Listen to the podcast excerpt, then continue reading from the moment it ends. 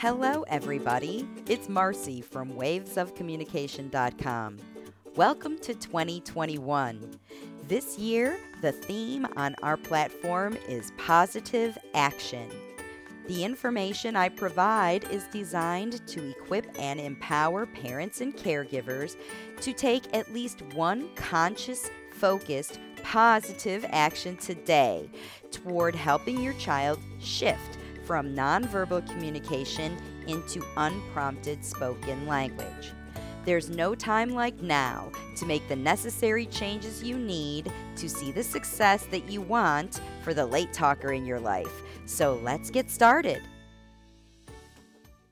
Thanks again for everybody who's joining me. You know, I really appreciate all of you giving me all the time and attention you do. I know that they get kind of long. I know I get kind of winded sometimes, but I believe it's really important for me to explain everything really thoroughly and carefully because I know that there are many, many people who are using these videos instead of coaching with me um, because they can't afford to work with me as a client. So I want to try to explain things as carefully as I can and give as much detail as I can on these Q&As. Parents who are getting into a language facilitation journey are making massive changes in how you facilitate language with your kids. I understand. I used to be one of those therapists to tell everybody to do things, and I used to ask a lot of questions of kids too. In fact, I find myself still going into it as I subconsciously want to prompt the little kids that I talk to.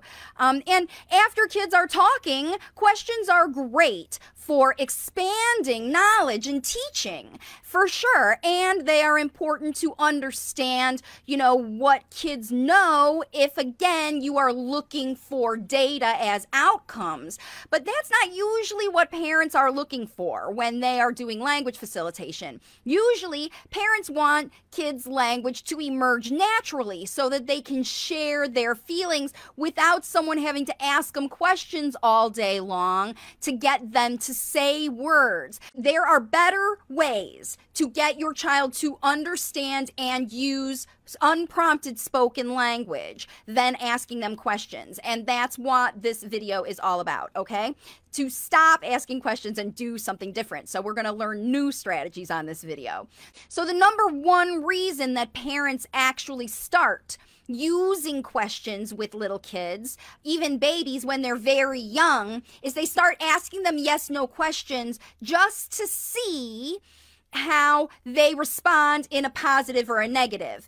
And what they do is they look for what does the child behave? How is the child communicating with their nonverbal behavior that they do want something, yes, a yes answer or a no answer when they don't want something right? And so what happens when parents use these yes no questions, that's when they say things like, um, you don't know what the child wants, and you ask a series of questions. Do you want this? Do you want this? Do you want this? Do you want this? And you wait and watch the child to see if they smile or if they have a negative and push it away. And that's how you learn if they're doing yes or no. And anytime you ask your question your child a question, do you want while you're holding an object up is only ever going to facilitate a yes or no response, even if it's nonverbal, even if it's verbal. Do you want is a yes, please, or no, thank you. That's all you get. That's the most you get with a do you want. It's a yes, no, right? So, again, if you want to facilitate conversational language, you need to stop asking questions that have just a yes, no response because as long as your child has been on the earth, they've been communicating yes and no to you through their behavior already. So you're just trying to facilitate something that you already know the answer to, okay? And then that's the next one is when you actually ask your child a question that you know the answer to about their situation, just seriously to prompt them to say a word. If you know they have a word, if you know they know a yes, no, if they have said yes, no, you've trained them to say yes, no, and you want them to say yes, no that's when you ask them questions that they already know that you all you already know the answer to. Um, are you playing with your teddy while they're holding the bear? Do you want to go outside while they're pulling on the door? And when you ask those questions that you already know the answer for it's just a test. It's just a prompting your child to say words. It's not facilitating the new language or the language your child needs to actually use to make those requests. And you facilitate that language by in the moment when you notice your child wanting something, tugging on the door, you talk about your child's wants, what you what they want. I see you want to go outside right now. Okay? Because that's what they're communicating to you is that they want to go outside. You let them know that you understand they want to go outside, and then you talk about the fact that they want to go outside and why they want to go outside and how you will help it the situation come to pass that you will make sure that they get outside or you will tell them that they're not allowed or not permitted to go outside you're going to respond in one way or another when your child's tugging on the door to want to go out right? If you ask them a question that you already know the answer for, then you're wasting your language facilitation opportunity to teach them the words they need to ask you next time or the next time or the next time. They're going to continue to pull on the door every time unless they learn the words to ask for that thing. Okay? So continuing to ask your child questions that you already know the answer for is a big speech blocker and it makes speech really frustrated. It makes uh, kids really frustrated um, by that. All right. So the next example is example C when you are asking your child questions to teach needs based language. Okay, this is when you ask your child the WH questions and you're using the questions and answers to teach your child to memorize that needs based language that they have. So if you've done a lot of what's this, what's this, what's this in books and pointing around everywhere, or what's he doing, what's she doing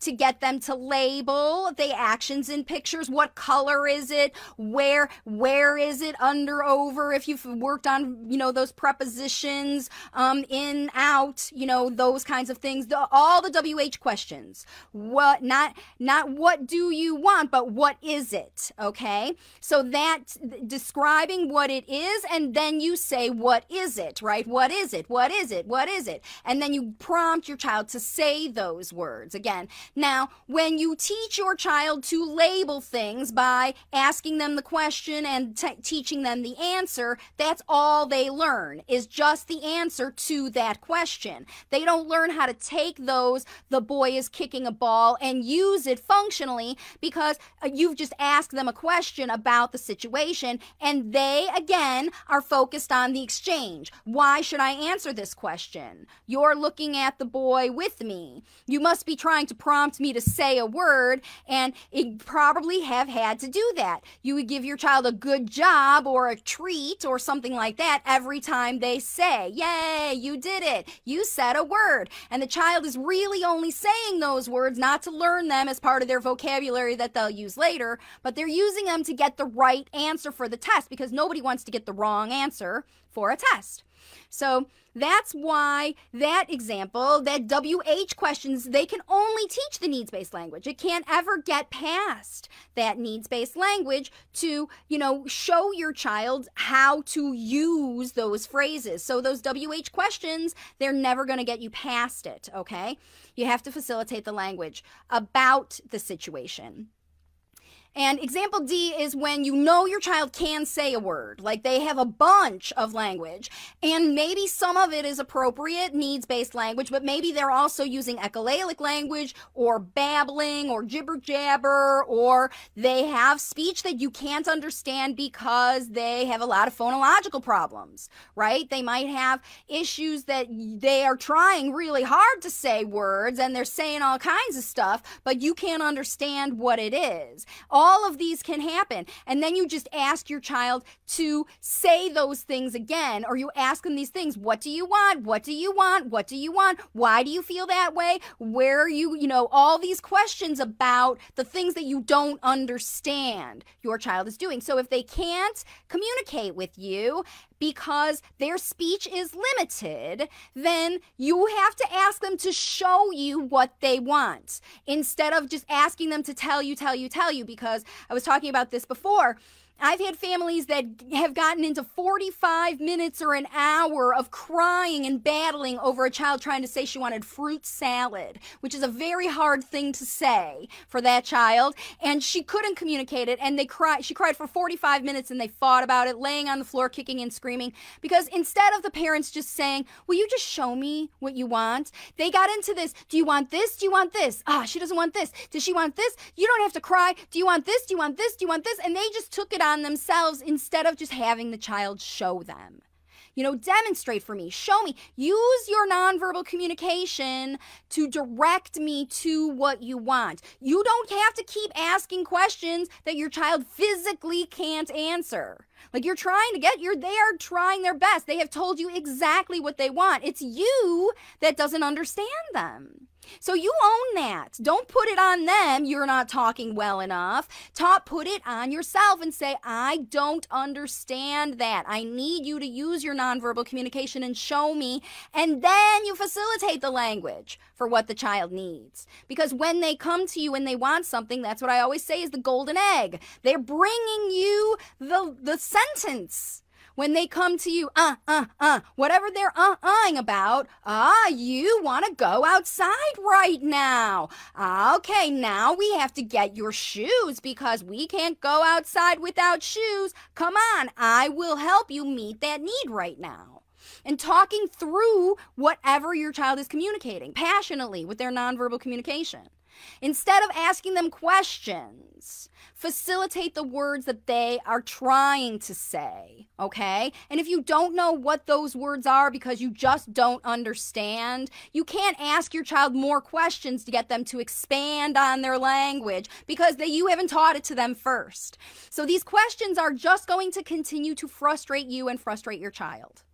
Just questions, questions, questions. Eliminate them. No more questions in your in your vocabulary. You never need them. Your child, if your child needs something, they will communicate it with you. They've been doing it since birth. Okay? If they need something from you. If you want to offer something to your child, then you can offer them something and ask them if they would like to have that thing. But when they give you a verbal or nonverbal response, then you accept that and facilitate the language around it. You don't want a cookie right now. Your tummy must be full and you don't want to have one. Okay, I will put the cookies away. And that's a bunch of language that your child wouldn't hear if you said, Do you want a cookie? And they went, Uh, and you went, Okay, and put them away. Right? You're missing the language they need by responding to these nonverbal communications that you're prompting with your questions. Okay? Because if your child can't answer the question using words, they're going to try to answer with their body. And that's going to make you frustrated if you expect words. Okay, and that's what's happening to all these parents. They're asking questions and they're getting nonverbal responses, but it's not good enough for them right? They want something different. If you want a different response, then you have to have a different approach. And that's why these replacement things are necessary. Now, I have a few things I just want you to tell you really quick before I get into these other questions to remind you, final notes to encourage you to please stop asking your child, your late talking child questions, okay? Number one, nobody Nobody on the planet, not even the highest Mensa whatever, can memorize a whole language. They learn multiple languages at one time, but they don't learn it from memory. Languages are learned through your language processing system. Not any human can memorize every bit of language they need.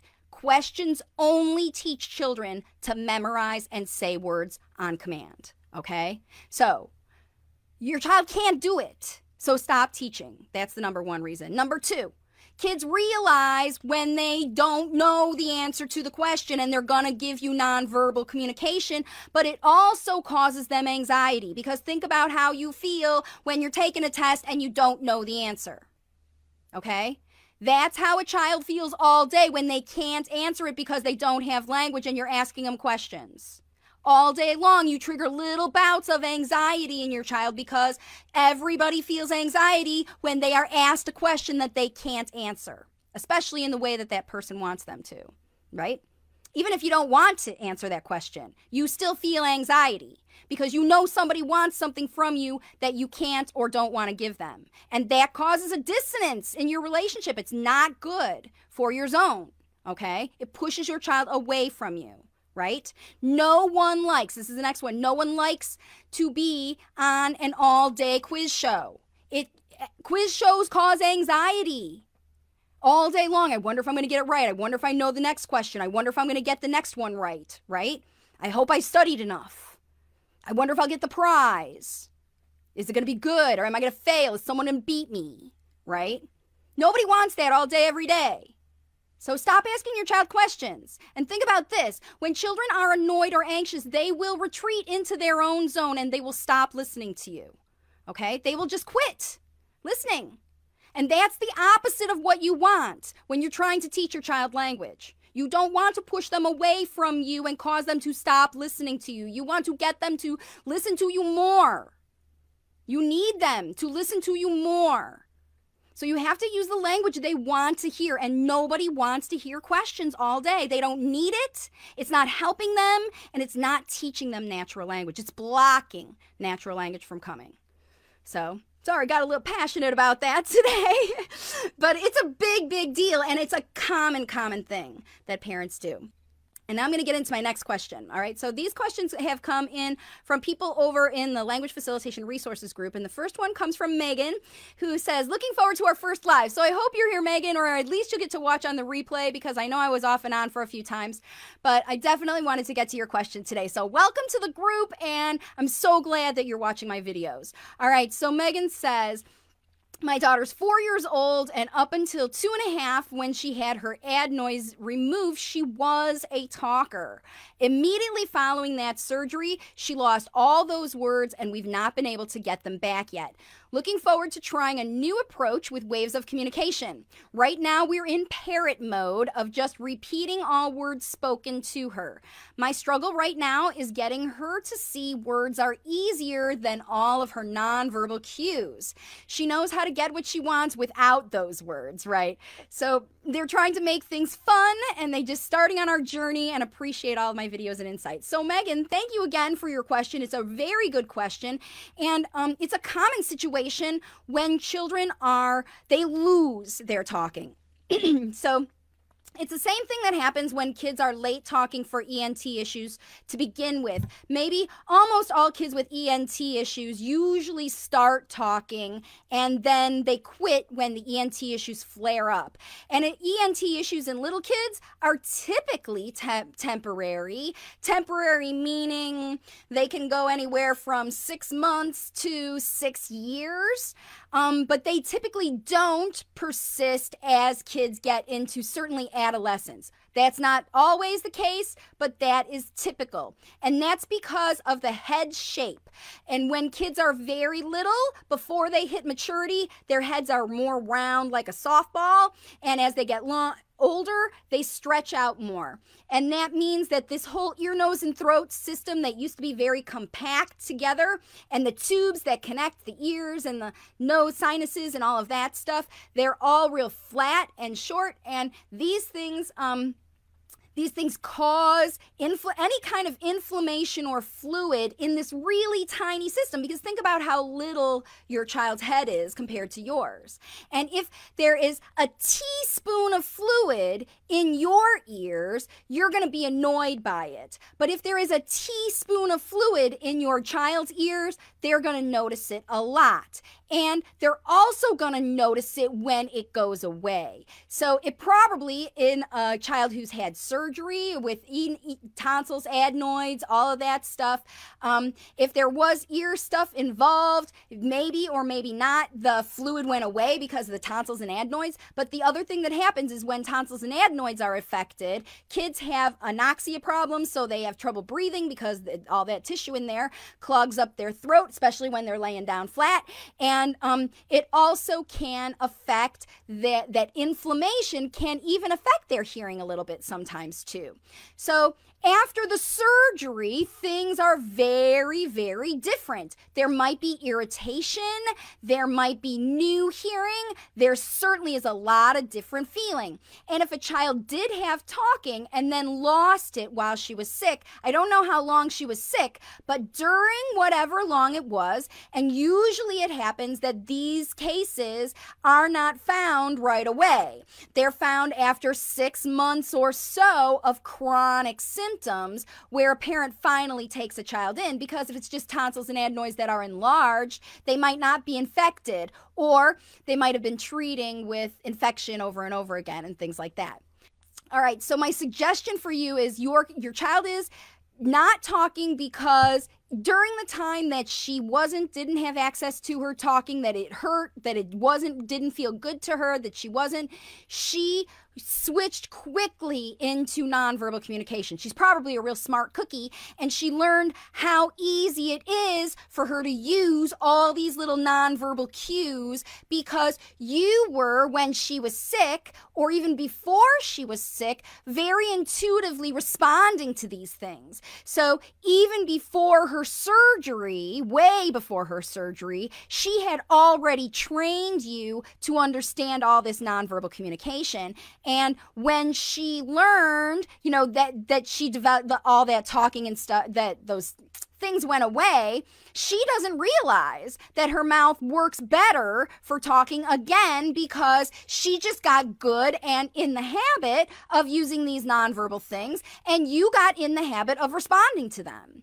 So, the number one blockage in your case is probably that you are responding without facilitating language. And when that happens, then your child will stay stuck. They if they're not motivated to move out of this um, these gestures and facial expressions and all of that stuff they're using to get what they want um, unless they get some real satisfaction out of the value of talking, they're not going to shift out of those behaviors. And that's what's exactly happened with you. I don't know what you have done before for teaching. Maybe right after she had the tonsils and adenoids, you went into some needs based stuff and used exchange based things that she didn't like. And she got tired of the quiz show. I mean, two and a half years is a long time. So, you know, if you've been asking her questions, like I talked about at the beginning of this video, then it could be that she is really blocked and she just does not like talking. She doesn't like the teaching you're doing.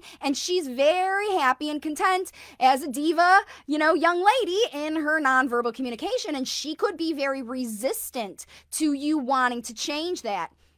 That's why my book is called If It Isn't Fun, It Isn't Fun. Because if whatever strategies you are using with her are not fun, she's going to resist them. And I see that you say that you are starting to make everything fun but you might not be, maybe you're not prompting her to say words, but you could be asking questions um, if you're still doing that. And if you're still doing that, and you're doing a lot of, you know, maybe talking down to her. I'm not sure exactly what kind of strategies you are using now, but the fact is, whatever you are encouraging her to do, um, she's just saying the same word you're saying because she doesn't understand the value of using those words on her own. So I would completely avoid any kind of imitation kind of thing. Those questions, what is this? What is this? What is this in the book? Stop all of that right now. Any kind of prompt based anything that you're doing, you have to do a 180 and do a lot of talking and not talking down. She can't deal, she's not going to want to deal with any kind of basics. The boy is kicking the ball. She wants to know that boy has a blue shirt on and wow, it's uh, got a lightning bolt on it. He must be a fast runner as he goes up the way kicking the ball. That's the kind of language that your four and a half year old wants to hear. And if you're doing a lot of the boy is kicking the ball and you are eating a cookie. She's going to tune that out real fast because she's got nonverbal communication that's already ahead of that. Okay. She's got nonverbal communication to say, look at that boy. He's got a really cool blue shirt on right? She's got enough language to tell you that between verbal and nonverbal if that's something she's interested in. So she might not be interested. I mean, it all has to be what she's interested in, of course. But then she's going to try to tell you those things. So you have to watch and see what she's trying to communicate and completely eliminate your expectation of her to say words ever and really give her the language she wants. That's the only way she's going to decide to shift over. That's it. It's the only way. All right, let's see. Next question is from Misty. Hi, Misty says, Hi, Marcy. We're just leaving an ABA program. My son shuts down with any of the methods they used okay because it's all the stuff that i talked about before a big one used was do this and you get a treat which is pretty much what aba is. Now that we are starting some language facilitating how do i ask him to put his hand out if he wants a cookie and not trigger the flight response? Um, i'm asking him i'm trying to ask him to put out his hand if he wants the cookie as opposed to him being told to do it and get the cookie. The two seem similar and i don't want to trigger that response. Misty they are the same response. Um, it is the same thing. Um, it's that the reason I have parents have their kids hold out their hand is when kids are trying to snatch from them. and in that case, you could have your child hold out the hand if they if he's trying to snatch the cookie away from you. But if not, then just hand it to him. And in fact, any parent who is coming out of um, a lot of exchange based teaching where you have been asking a lot of these questions um, and doing all of this stuff to teach needs based language through memorization in exchange for a treat. Okay? That's what I'm talking about. That's what these questions do. That's what ABA does. It teaches speech as a behavior to, to say in, in exchange for making something happen or getting something. And that's the foundation of ABA and speech. So, in Misty's case, she's trying to facilitate language. For any child who has needs based language already, my suggestion is to not use your language facilitation time in needs based opportunities. I want you to use your language facilitation time when you are modeling the experiences you do with your child together, the conversational speech, bypass the wanting, needing, prompting your child to say words. When they want something, you talk about it as you give it to them. Don't prompt them to do anything or say anything in exchange for getting anything, unless you're literally paying them money to take out the trash as a chore because that's the only thing that you know exchange based happens is a child doing work in exchange for money or some kind of reward and it will make them do work but it won't teach natural language you have to bypass all those situations. Just use slow talking when you model that stuff, but have no expectation. Your ch- every single time your child comes to you to want something, you say out loud, I can tell that you want this thing, and I will do these actions step by step to make sure you get that thing. All right, here we go. I'm going to put it in your hand. There you go. And don't say, hold out your hand. Tell your child what you're going to do. I've got the cookie and I'm going to put it in your hand. And if you start doing this, your child will reach their hand out and you put it in. Okay? Because you want to be in control to hand your child the thing. They've already come to you to ask you. They have done their part. They have non verbally said, uh, eh, ball, I want it, go outside, my cookie now, give me, uh uh uh. They have done it. They have come to you to say, I want that thing. If you know what that thing is, you say, I have that thing. I want to give it to you right now, and here's how I'm going to do it. If you can't give them that thing, then you say, I know you want that thing, but I can't give it to you now because of this reason, and I will give it to you at this next time when that new situation happens. Exactly. And right now, I want to make you feel better because I know you're sad because you can't have this thing right now. And I'll join you in your sadness, give you some hugs, and let you know that it's okay to be sad when you can't have things sometimes. But you can't wreck the house. You know, you don't need to wreck the house. You can just come and cry on my shoulder. I'm your mom. I'll help you. Every time, I'll help you. Right? And if your child comes to you because they want they want you to give them hugs. If they come to you because they don't know what to do with themselves and they're frustrated, that's what you talk about. Because they are communicating all day. And if they're not coming to you with that communication because they've already learned from you that you're going to try to teach them something every time they come to you, then it's on you to be so attractive that they come back, right? You don't ever force your child to sit and do anything with language facilitation. You invite them, and if they join you, you talk about it. And if they don't want to join you, you talk about that. And you tell them, all right, you're not into this right now. You want to do something else. I wanted to do this. You don't want what I want. All right, then we'll do something else because it's not worth a fight to do this thing that you don't want to do. That's not going to teach you anyway, right?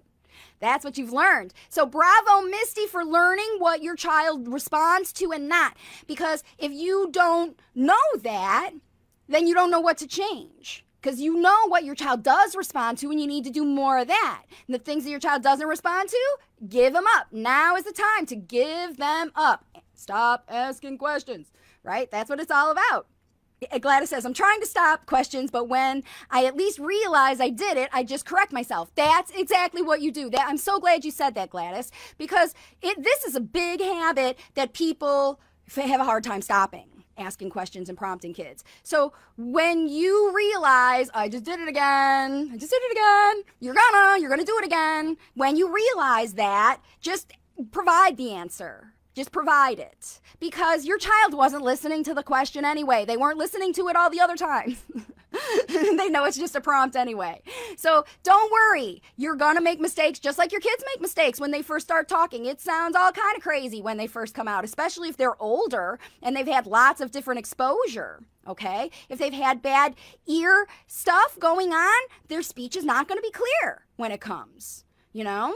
It's just not because they haven't had the right exposure to all the sounds until you facilitate it. That's what this is all about. Wherever your child is, you just facilitate language moving up, right? Okay, let's see. One more question I had from Geet who says, How can I make different an ASD and late talking child? So she has a child who has a diagnosis, who got, you know, uh, like most, parents who have kids who are late talking at one point or another somebody tells them that their child has ASD autism spectrum disorder which is a spectrum disorder and it can be anywhere from mild to severe to scales with numbers and all these kinds of things. But the one characteristic that almost all of them have is that they are late talking right they're only considered high level if they're talking. So any other child who is not a high level child with ASD has limited verbal skills. And that's just really the criteria. That's all it is. ASD is another word for late talking, basically, because it, they're all, it's caused by a million different things, everywhere from ear infections to seizures to Down syndrome to auditory processing delay to, you know, uh, sensory issues, tongue tie. I mean, it's all caused, they're all called ASD. So late talking is late talking. And if you want to learn, no matter what has caused your child to be late talking, how to help them shift starting today from nonverbal communication into spoken language, you need to go to wavesofcommunication.com and watch my masterclass. It's an hour and a half long and it explains how I teach parents. It goes through the process of exactly what I do so that you know what is necessary, okay? What it takes. I tell you in that masterclass what it takes to get your kid talking. And then after you learn what it takes to get your kid talking, you learn how to access the resources you need based on the resources you have to get the learning done you need. Because you can watch my videos just like Misty and all these other moms do to learn how to do this. And that's why I do these Q&As because I know that not everybody can afford to work with me and I know that there are people who it's ups and downs. The whole journey is ups and downs. There's all kinds of it. And it's a lifetime journey that you're just starting, many of you, and other ones like Bhupinder is doing great. So let's do that one more question. The last question is from Bhupinder who says, My son always develops a special connection with one specific teacher when there are more than one teacher interacting with kids. Now I put him in a karate class to keep some social interaction going, which is cool. Um, he started to do the same thing there, paying attention to only one teacher on the days he is teaching.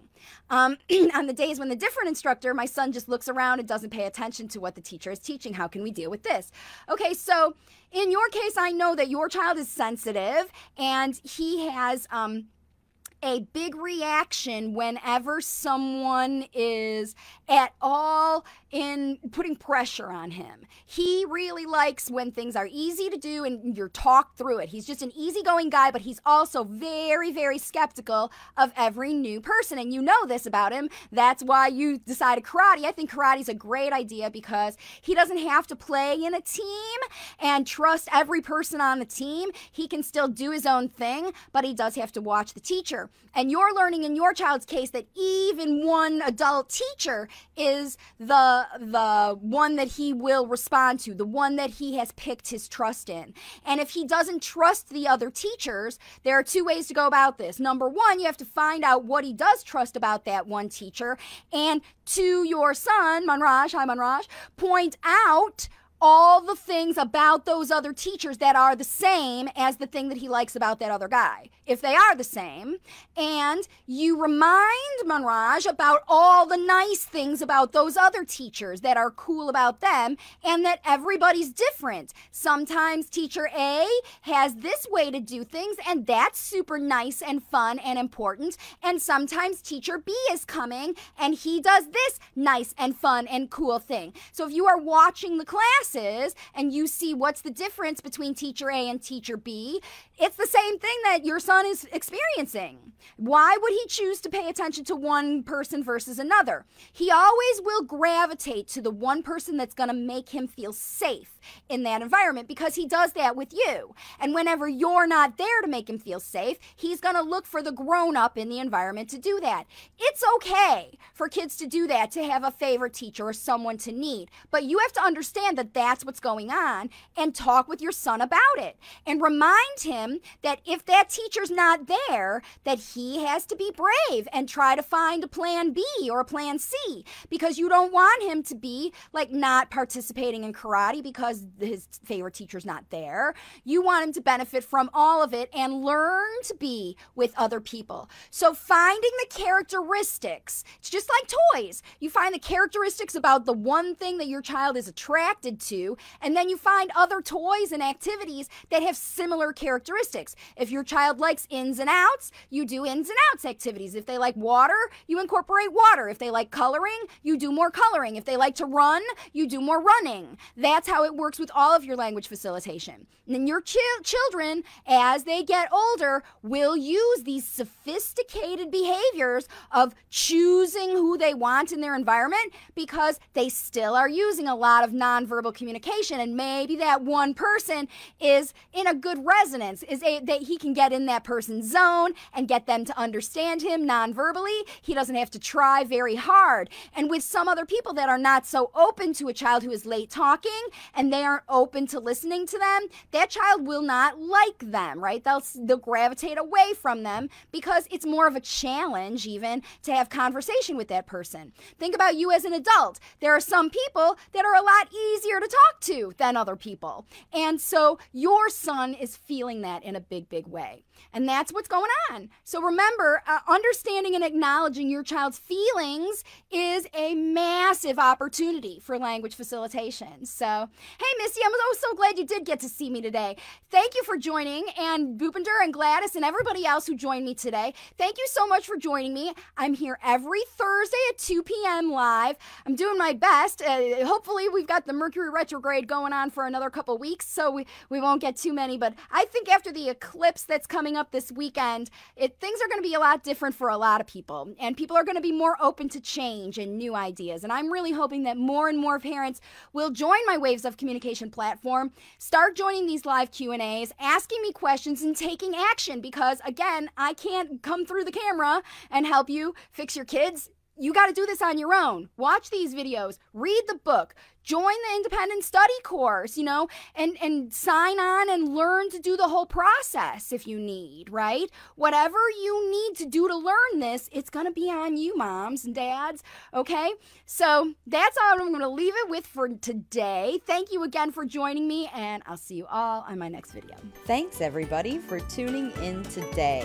I hope this content has inspired you to create your own positive language facilitation action plan for this week. If you enjoyed this broadcast, you're in luck.